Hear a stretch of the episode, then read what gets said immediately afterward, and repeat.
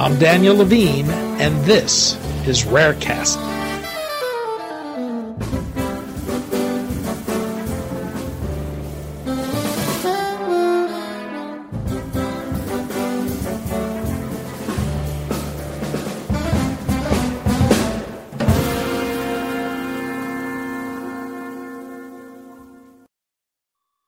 As databases containing the genetic information of individuals proliferate, an opportunity for physicians, researchers, and individuals to find people with specific rare mutations exists.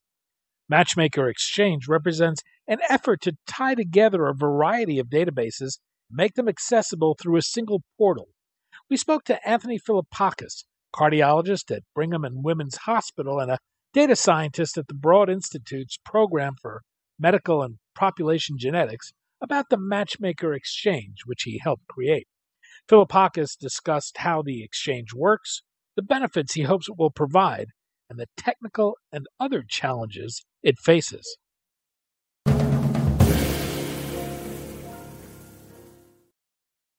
Anthony, thanks for joining us. Oh, thank you so much. Um, it's a real honor uh, to be able to talk to you today. Uh, I'm a really wonderful uh, honor to be a part of the Global Gene family and, and very glad to have this opportunity. Well, we're going to talk about the Matchmaker Exchange, an effort to allow clinicians and researchers to scan large volumes of genomic data and, and find patients with rare genetic disorders who may have the same mutation as others. Perhaps you can begin with a genesis of this project. How, how did it come about? Um, well, so uh, let me step back first and talk about um, the need for genetic matchmaker services, and then I'll talk a little bit about how the matchmaker exchange came about. Uh, in both research and clinical life, uh, it's very often the case that um, a doctor will be able to get to a genetic variant after sequencing a patient that looks like it might be causal, but you're not sure. And the usual way that we validate the role of a gene or a genetic mutation in a disease is by getting a large number of same phenotype or the same genotype. Um, the challenge with rare diseases, quite honestly, is that they're rare. And so our ability to get um, groups of patients together is, is much more difficult um, than common diseases. So uh, many groups have set up uh, what are called matchmaker services, which is to say that a researcher or a clinician uh, can go to that laboratory uh, and the name of the gene or, or even a variant within that gene um, that they're working on and ask if there are any other individuals uh, in the database that have that same mutation, same gene. Uh, and then moreover, uh, the physician can get in touch with the other physicians that have seen those patients uh, and start to compare notes and see likely the case that um, their patients uh, have all of these patients have the same disease. So this is a very natural and a very good idea that over the years has been a very effective tool for and enabled a large number of genetic discoveries. Um, the challenge, however, is that each of these entities grew up in silos. Uh, and this is very much a situation where if we could, the more samples that we can pull together, the faster the research will advance.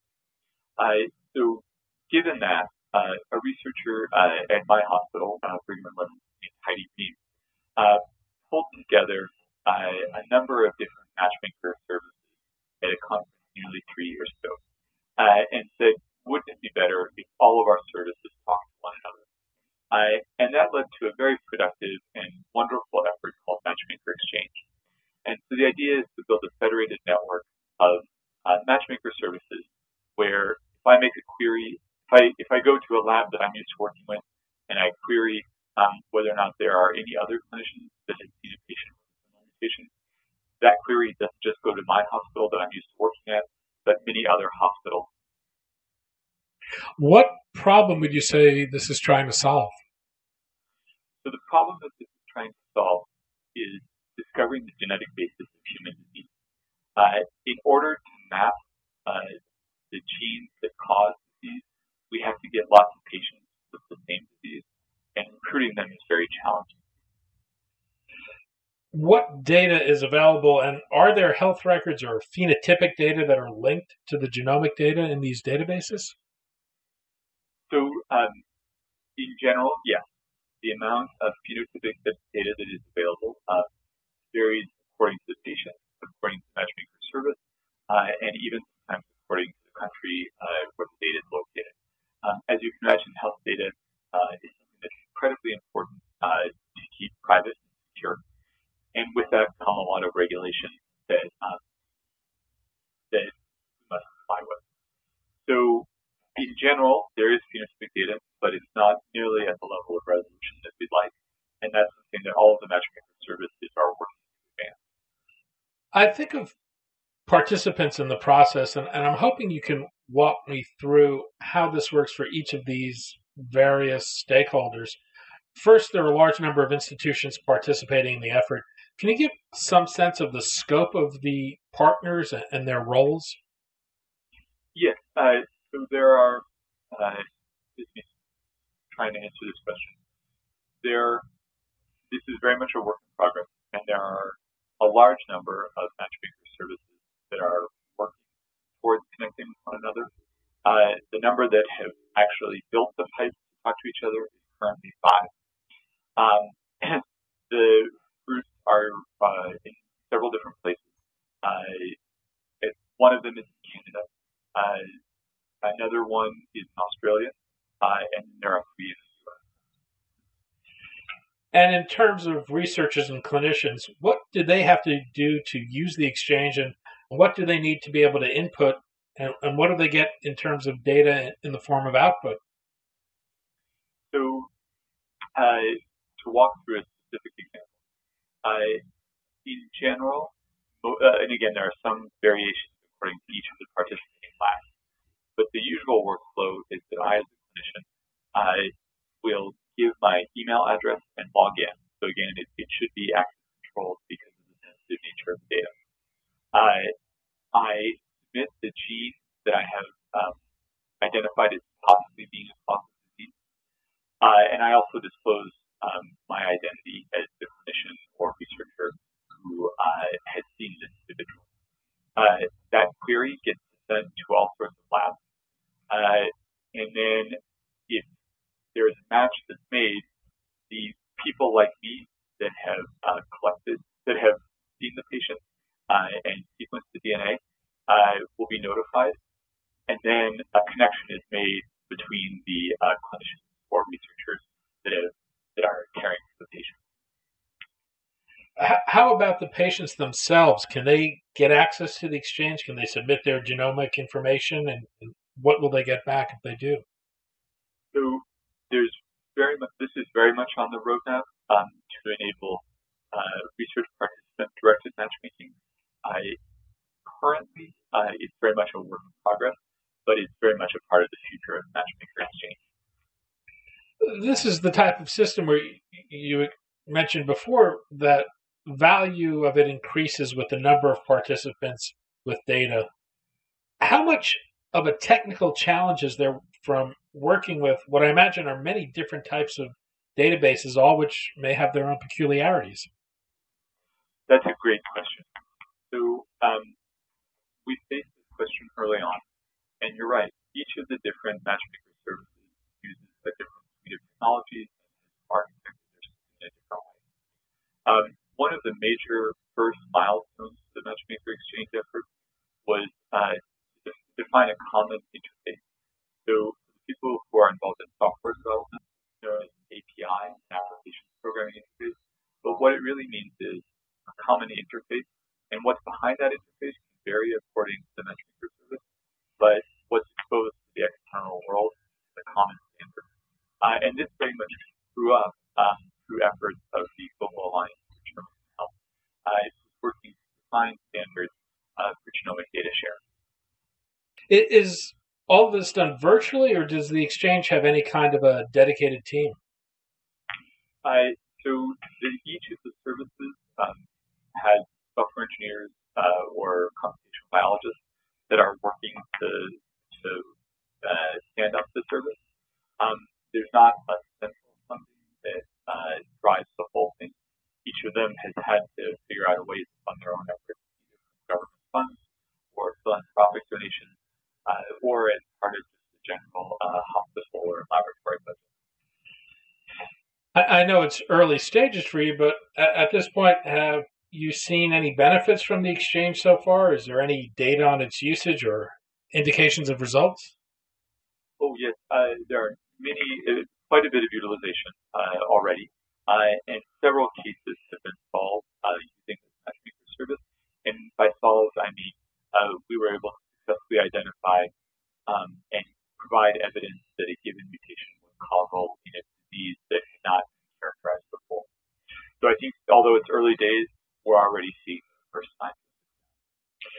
We often think of benefits in, in scientific terms, but even after getting sequencing performed, rare disease patients may be aware that they have a specific mutation but have no name to put to their condition and, and no understanding of, the consequence of that. Finding others with the same condition not only can provide insight about what they may face, but connection and support. I'm wondering if, if you see that as a result of this process. Are, are you able to pair patients together with like mutations? Uh, well, that's uh, very much the goal of, of being when I say um, to solve uh, a case is to feel that you successfully identified the genetic mutation that caused um, the rare disease. So that very much is um, part of it. Now, the next leg I think you said was about enabling um, patients with the same disease to be able to connect to one another and talk about disease experiences and, and talk about centers of excellence that might be well positioned to care for them. Um, that's not currently yet part of where we are. Um, I think there's tremendous potential there, and really, at this stage, we're just too early on in the process to really enable that.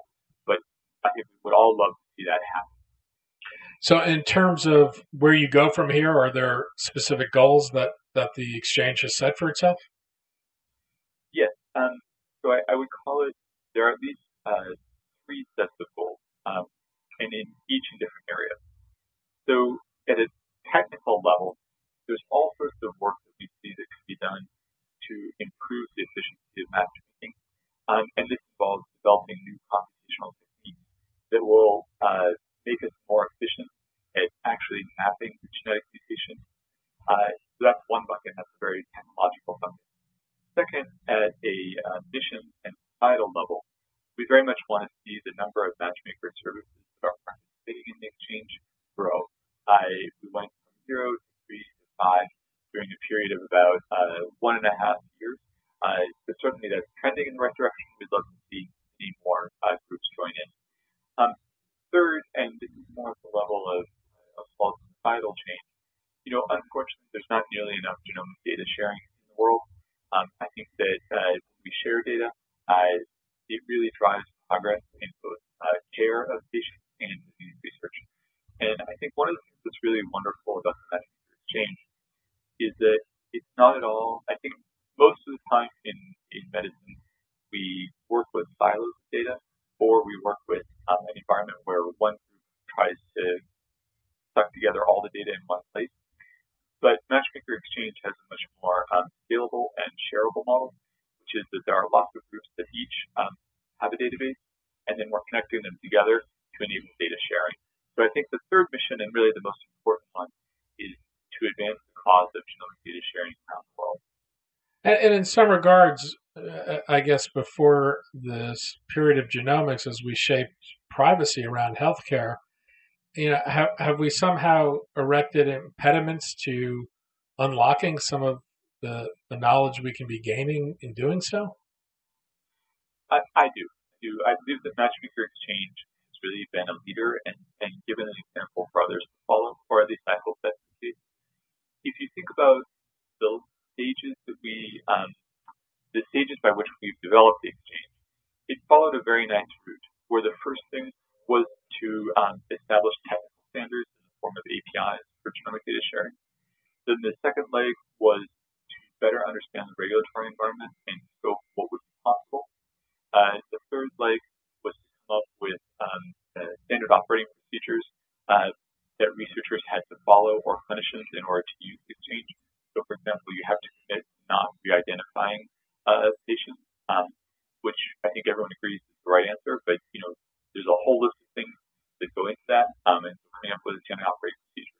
So if you look at each of the milestones that we uh, accomplish, I think it becomes a nice framework for other genomic data sharing efforts to follow. Anthony Philippakis, cardiologist at Brigham and Women's Hospital and a data scientist at the Broad Institute's program for medical and population genetics. Anthony, thanks so much for your time today. Great. It's a real honor.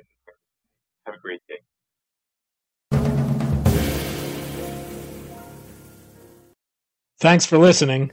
For more information about rare disease and to connect to the rare disease community, go to globalgenes.org. To keep up on the latest news and trends affecting the rare disease community, be sure to visit raredaily.org. You can subscribe to the Rarecast RSS feed through raredaily.org or through SoundCloud, iTunes, Stitcher, or your preferred podcast manager. The Rarecast is produced for Global Genes by the Levine Media Group. You can also find our podcast, The Bio Report, on these popular podcast sites.